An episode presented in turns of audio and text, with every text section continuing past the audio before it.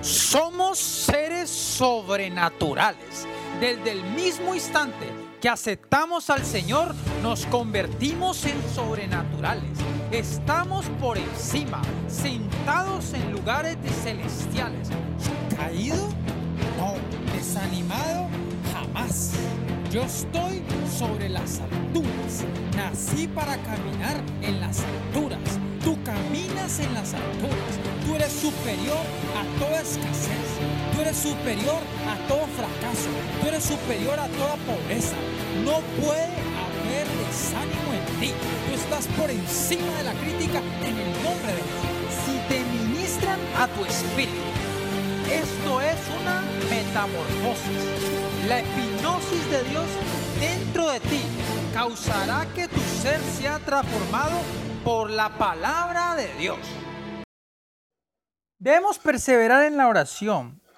El Señor Jesús en Lucas capítulo 18, versículo del 1 al 9, nos insta por medio de una parábola a perseverar e importunar con la oración. La Biblia dice también, orá sin cesar, eso lo, dice en 1 de Tesalonicenses capítulo 5, versículo 17. Ahora, ¿por qué orar sin cesar? Debemos orar sin cesar porque por medio de, de la oración, nuestro espíritu se dispone para recibir las ideas, visiones y estímulos de Dios. Ahora tú te preguntarás, ¿qué sucede si no me apetece orar? ¿Es acaso señal de que estoy debilitado espiritualmente? Bueno, tal sensación no implica necesariamente que estés debilitado, aunque sí significa que hay una cuestión que debes resolver.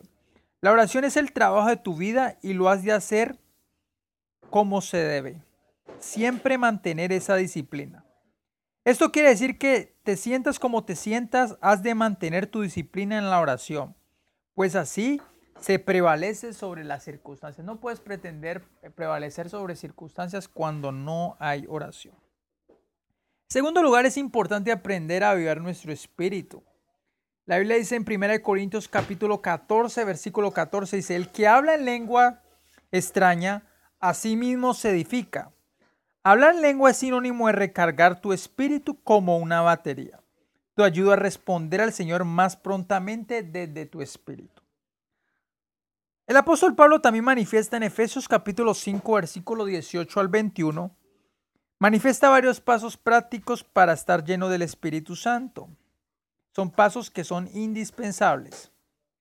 Ahora, eh, hay quienes eh, están tratando de tratando de ser lleno del Espíritu Santo y eso es algo importante, pero lo más importante es mantenerte lleno del Espíritu Santo. Cuando tú estás lleno del Espíritu Santo nunca habrá depresión, sino que lo único que habrá en tu vida es una ilusión divina, amor, gozo y gracia.